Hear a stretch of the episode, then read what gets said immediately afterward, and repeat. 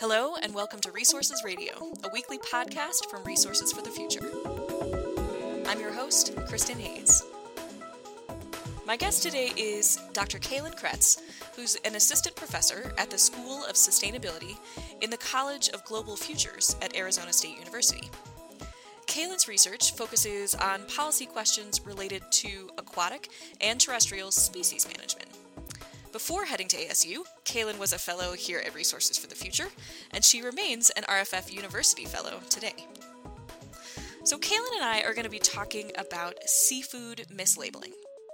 Seafood is the most globally traded food commodity, as I learned from reading Kailin's work, with supply chains that can be particularly hard to trace, and concerns over the mislabeling of seafood products, either by source or even by type, have grown in recent years.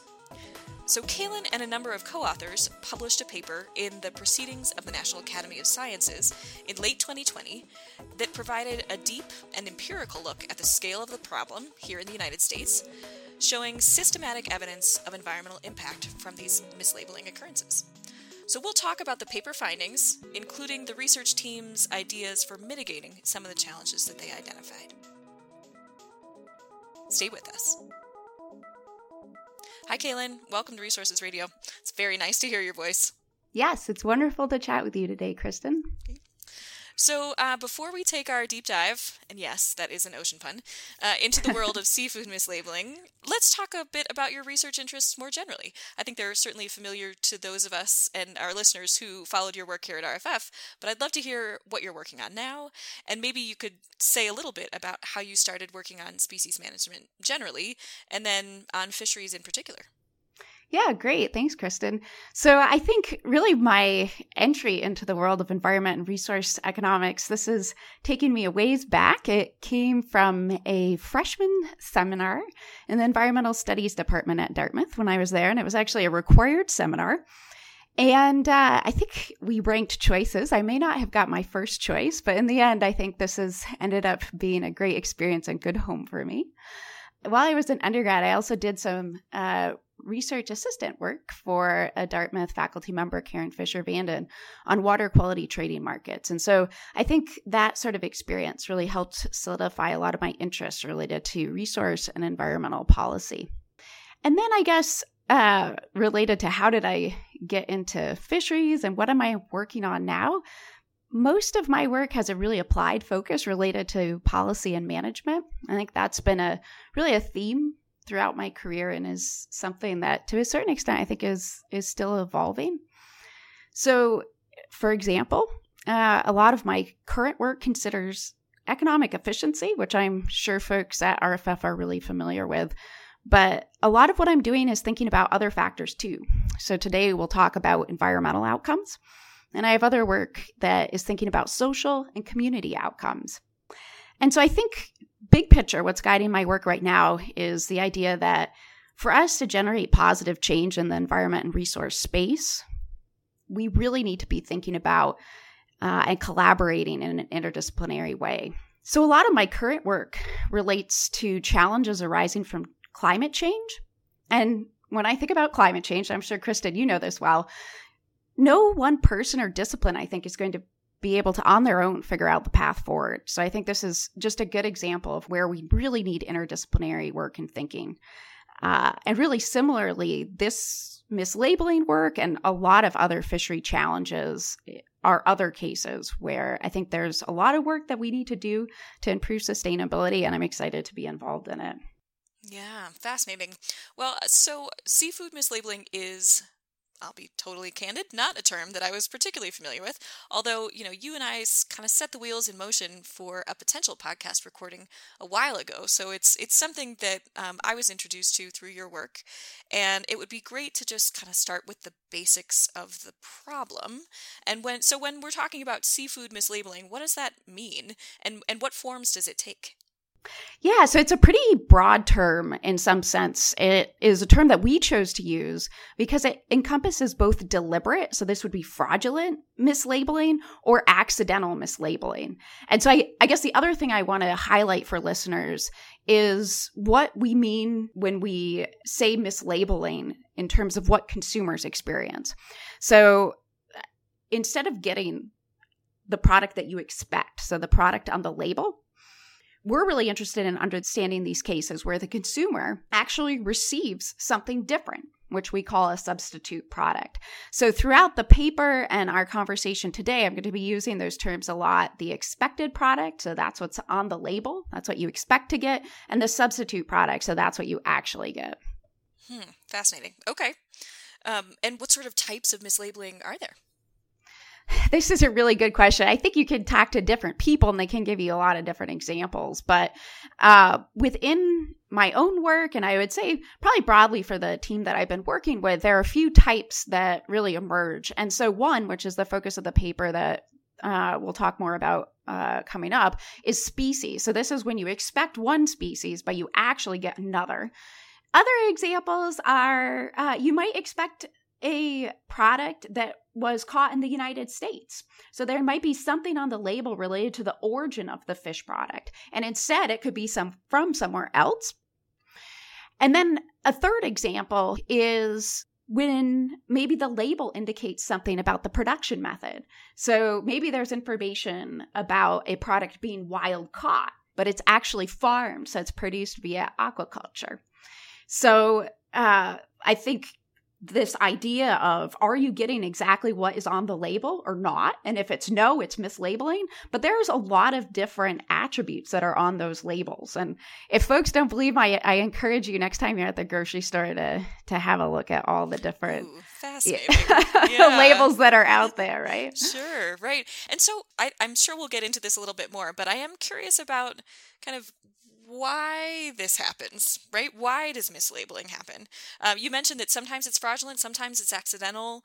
Can you say a little bit more about kind of how some of these mislabeling occurrences come to be? Yeah, let me touch a little bit on the fraudulent piece, and then uh, I think I'll talk a little bit more about seafood supply chains um, as well as we dig deeper into the paper. But big picture, I think most people can imagine a retailer or somewhere on the supply chain, somebody has some kind of economic motivation. So I think that one would probably resonate a lot with the, the listeners. So you can imagine somebody deciding to substitute in a lower value product for that higher value product. So I think certainly there's a, a motivation in that sense.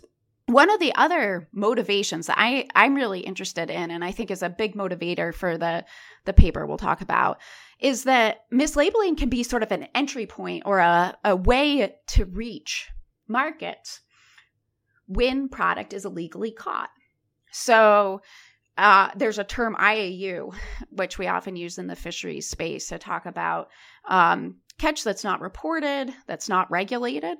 And so uh, oftentimes there's regulations, policies in place to try to keep these products out of certain markets like the US, the EU. But mislabeling is one way that you may be able to get some of those products uh, into these markets.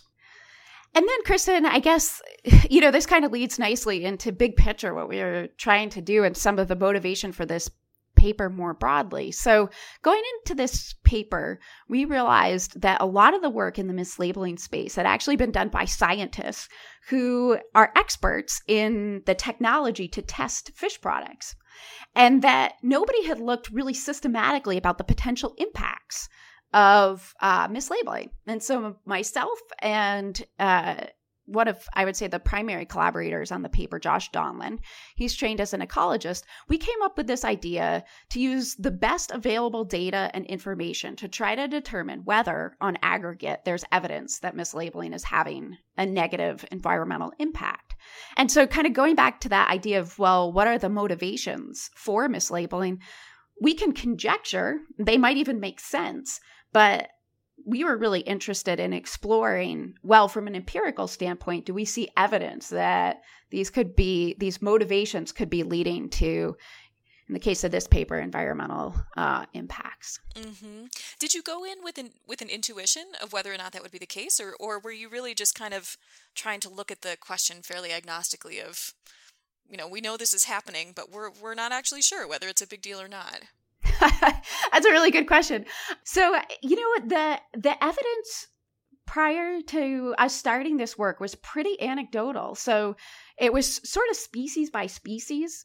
One paper that came out maybe about a year before ours that tried to do something a little bit more systematic, but there really wasn't that much out there. And so, you know, I think based on the anecdotal evidence, it, we thought this this could be something that is um, generating substantial impacts. And then you think about the motivations, and you think, you know, I think there are incentives for this to be a, occurring, but we weren't sure, and we felt like at a minimum we wanted to hopefully start changing the dialogue a little bit within this space to highlight the the potential issue that exists here and to start thinking more about solutions. So we we thought sort of regardless of maybe what what we thought was going on or not, there still wasn't uh, an analysis that was uh, systematic enough that we had seen at least to uh, to draw attention to this issue, which we're hoping to do with this paper.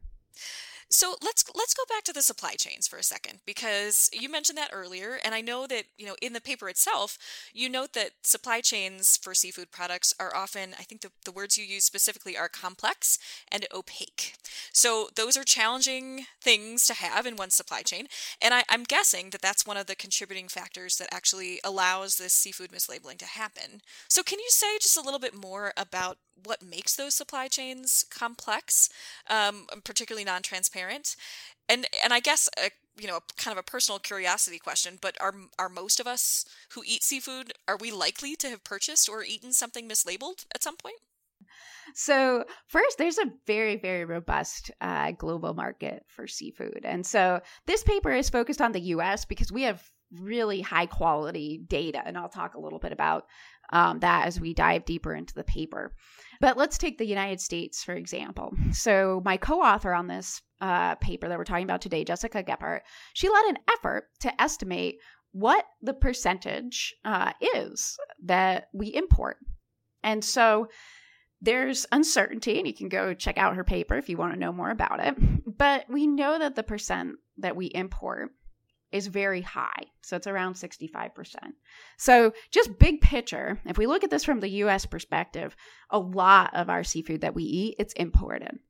The other thing that I think leads to these complicated supply chains is that there are a lot of points along the supply chain, uh, from harvest to consumption. And so we have an entire harvest sector made up of uh, fishers, often many people on fishing vessels, the product then needs to get processed, quite often gets exported and imported. So there could be multiple middlemen in uh, along the supply chain. And then we can think about just the diversity of retailers that exist. And so, you know, ultimately this product is going to show up in a grocery store or a restaurant. And throughout that supply chain, there are a lot of different individuals and organizations that have control over that product. And so there are a lot of different points where that product could potentially be mislabeled. So even accidentally. So, uh, you know, certainly the not all of this mislabeling is fraudulent. Um, it's very easy in the harvesting and processing sectors in particular to just mix product up. Yeah, that's a good point. I you know, I'm sitting here thinking to myself about kind of the difference between seafood and say, you know, beef or chicken, some other protein that we consume here in the United States. You're not going to confuse chicken for beef, but I can imagine that there are enough similarities between the look, the uh, just the the texture. You know, there are ways that um, these errors could in fact creep into the supply chains much more easily. Is that, yeah, is that probably true? Absolutely, yeah. Kristin. Okay. And let me kind of let me chime in here with the technical term we would use. We just think about different product forms. And so different product forms are at different risk of mislabeling. So you can think about if you're looking at whole fish, you really have a high probability of differentiating of right, between yeah. right different species. Yeah. But once you're looking at something like a fillet, yeah. or when we're thinking about ground up uh, fish, if we're thinking about um, you know things that have been breaded, that's a lot harder, right? Yeah. So yeah. Okay. Um, All right. For sure. Okay. Yeah. All right. So complex, definitely complexity here. Sure. Yeah. Let me come back. So I know you asked me a second question, so let me get to that one. So have we eaten mislabeled seafood? So I want to talk a little bit about uh, U.S. consumption and kind of tying that in with individual consumption. So one of the big points of our paper is uh, that historically, when research was done, it was on this kind of species by species basis. So, one thing that emerged for us is that you as an individual or us as a country, we might consume something very infrequently, but it might have a really high mislabeling rate. And so, for example, uh, red snapper is something which has a very high mislabeling rate. Um, often it's farmed tilapia or other snappers. And that's kind of one way we could think about mislabeling. Oh no, that rate is so high. But on the other hand, another way that we can encounter mislabeled products is that there's a lot of products that we eat a lot. And we might encounter a mislabeled product even if the rate is low because we just eat so much of it.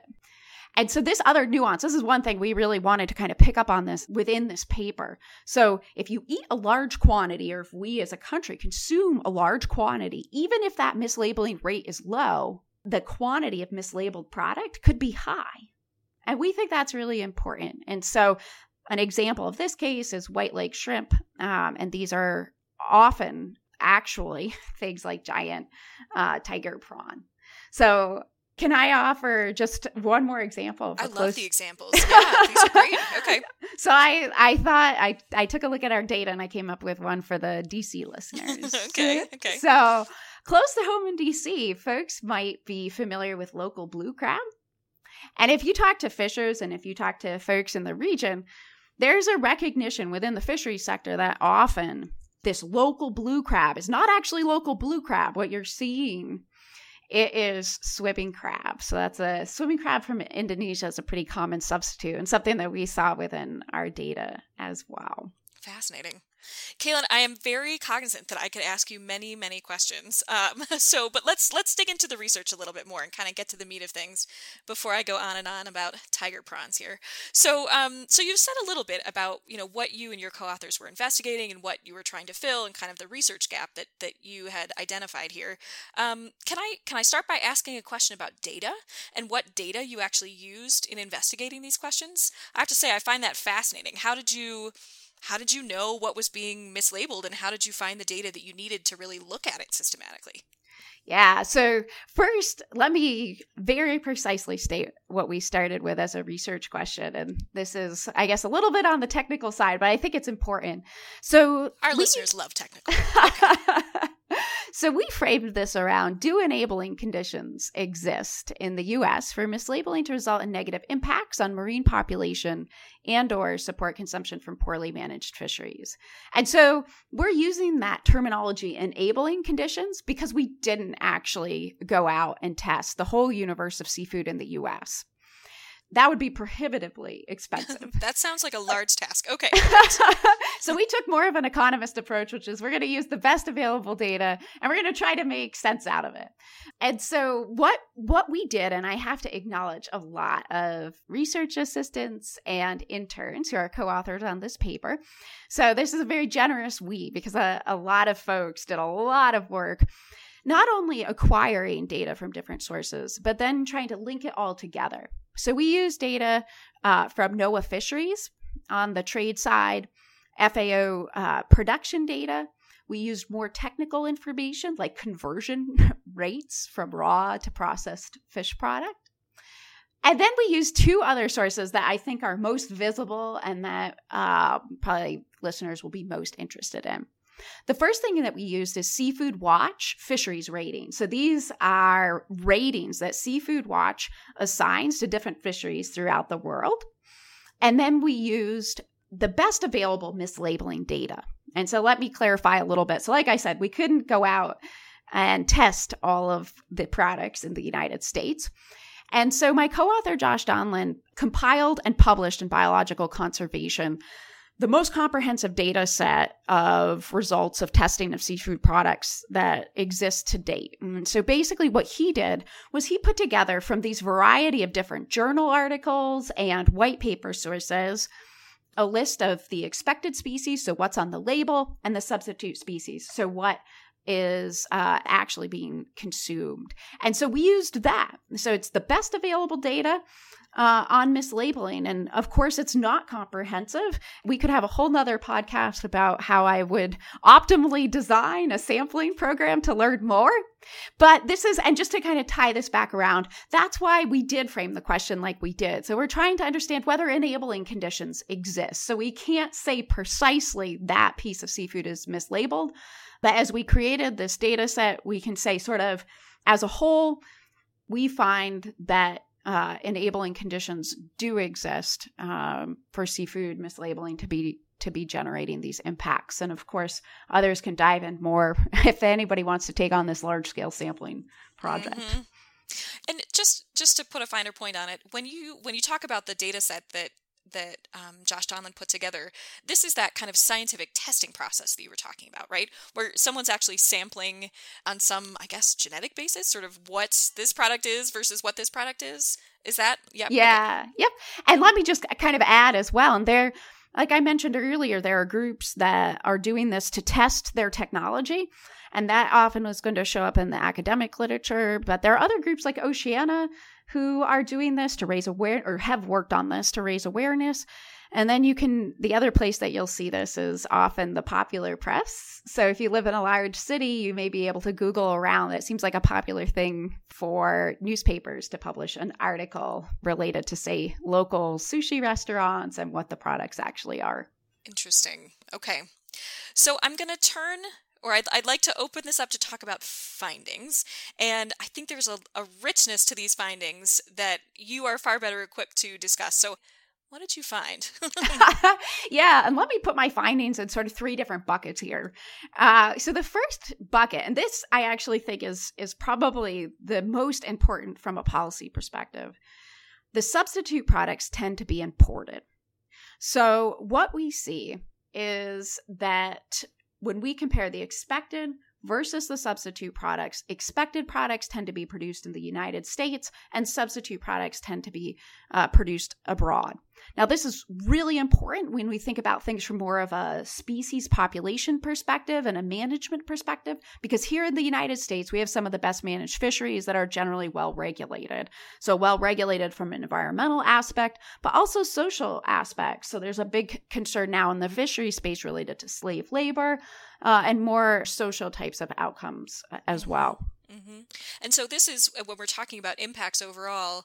If you're moving production, or you know, products are coming from kind of a less regulated or less well managed place, um, that would increase the the impact level that we're talking about, right? For sure. I I mean, I think you know it's a it's probably a little bit more nuanced than that because we have to think about consumer behavior and sort of that counterfactual. Um, if the products couldn't come into our market, where would they go?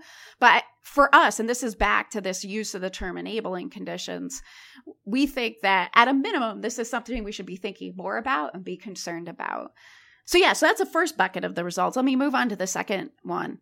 The other thing that we found is that farmed products, so these are produced via aquaculture, are important to consider. And one of the things that we saw here is that there's actually a lot less data. There's been very little testing to differentiate uh, farmed versus not. And so our thought, uh, and really, I guess our ability vis a vis the data that we were able to find and collect, allowed us to say that around 40% um, of our estimated mislabeled consumption could involve an aquaculture product. So here, and I, I think I would characterize this as really an area that could use more exploration because from a big picture perspective, aquaculture products have a very different environmental impact than wild caught, almost sort of an apples to oranges. Hmm, okay. Okay, so now let me talk about the third bucket of results here. So, the last analysis that we did is we took these expected and substitute pairs that are both from wild caught fisheries.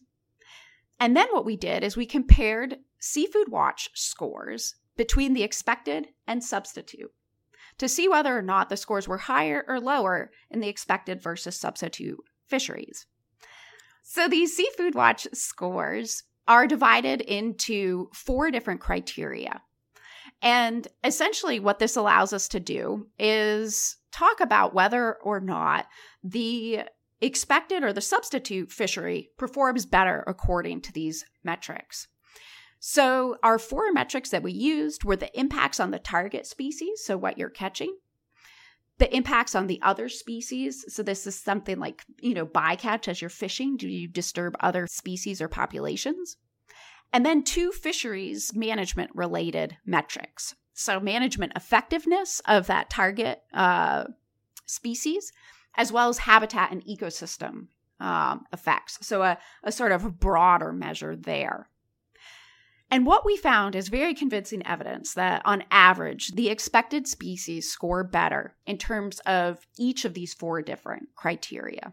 Mm-hmm. So, if you get what you think you're getting, that expected product scores better in terms of these impacts on target species, other species, habitats, and management effectiveness. Is that right? So, big picture, Kristin, what we found is that on average, compared to the product on the label, these substitute products, they're from fisheries with less healthy stocks that generate greater impacts on other species. Similarly, these substitute products are from fisheries with less effective management and with policies that are less likely to mitigate impacts of fishing on habitats and ecosystems. Hmm, okay. This is great. And thank you for talking us through these findings. It's clear that um, you were able to look at a number of different questions as you sort of delved into this data. Uh, but you know, one thing that I've learned from working at RFF for many years is that um, research almost always begets more research, more questions. And so I'd love to know sort of how you're thinking about about what you'd want to look at next that would continue to shed light on this topic. And then also, you know, you mentioned early on, and I, am sure our listeners would love to know too, about how you and your co authors were perhaps thinking about solutions for some of the challenges that you identified, uh, given the, you know, the kind of range of factors at play, the range of ways that seafood mislabeling can happen. I'm sure those solutions are not straightforward, but um, if there is a kind of a solution set that you thought about, I'd love to hear about that too. Yeah, sure. I mean, so one of the things that we're trying to do is understand the landscape of different bottom up and top down approaches to mitigate mislabeling. So, this can be things like certification programs. So, many people may have seen or heard of the MSC certification program. If not, you can find that in a grocery store as well. I mentioned Seafood Watch uh, rating. So, this is the rating system that we used in our analysis and it you could go online and you can download a scorecard for different fisheries. And so those might be more examples i would call bottom up approaches that are targeted uh, more toward consumers and retailers. But then on the other hand there are top down approaches that we could take as well to mitigate mislabeling impacts. So one of the things and i'll kind of combine this uh, with uh, what I'm working on now, but also one of the things I'm excited about as a potential solution is more unilateral traceability programs. So these are programs or policies that are regulating trade essentially. So the US uh, recently implemented the Seafood Import Monitoring Program, and this is an example. So it's a large unilateral traceability program, and we're now requiring additional documentation to better trace uh, fish product imports. And it also supports inspection of some of the products that we import. And so that, yeah, and that inspection could include um, testing, perhaps, yep, that we've talked about. Yep, yeah, okay. Spot on. Yep. Mm-hmm. And so, you know, I think personally that the path forward here isn't to pick one, but it's some combination of these different mechanisms. Uh, and that's something that uh, we sort of we talk a little bit about at the end of the paper, and we're we're working on following up on. Kristin, the other thing that I want to touch on in terms of paths forward here is technology and technological innovation. And so, coming out shortly in the Review of Environmental Economics and Policy, myself, along with Linda Nøstbakken and Martin Quaas, write a review article with a really a forward looking perspective on what is the future of wild caught fisheries. And one of the big things that we highlight is the potential for technology to transform supply chains. And so when I think about mislabeling, this is one of the places that I'm really excited about technology and uh, what's been happening recently. And so I think there's tremendous potential for technology to enable better monitoring, to decrease illegal fishing activity and to improve traceability, which could um, reduce mislabeling. Sure. And what sort of technologies are we talking about here? So this can include on vessel cameras, so to actually monitor uh, activities on boats.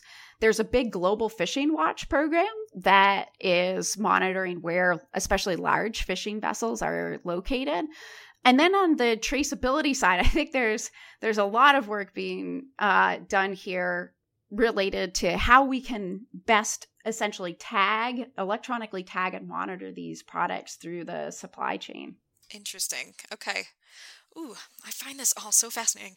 Um, I feel like the potential for technology to ameliorate many uh, impacts is always something very promising, always something to watch. Um, I've also read that that's a very American thing to say, sort of believing in the promise of technology. But we're both Americans, so we're we're allowed to. Yes, blockchains will solve everything. that's right. So, um, well, Kailin, this has been so interesting. I I really do feel like we could do a whole nother podcast on this because I don't know. I'm just sort of dripping with questions for you. But um, but thank you for this introduction.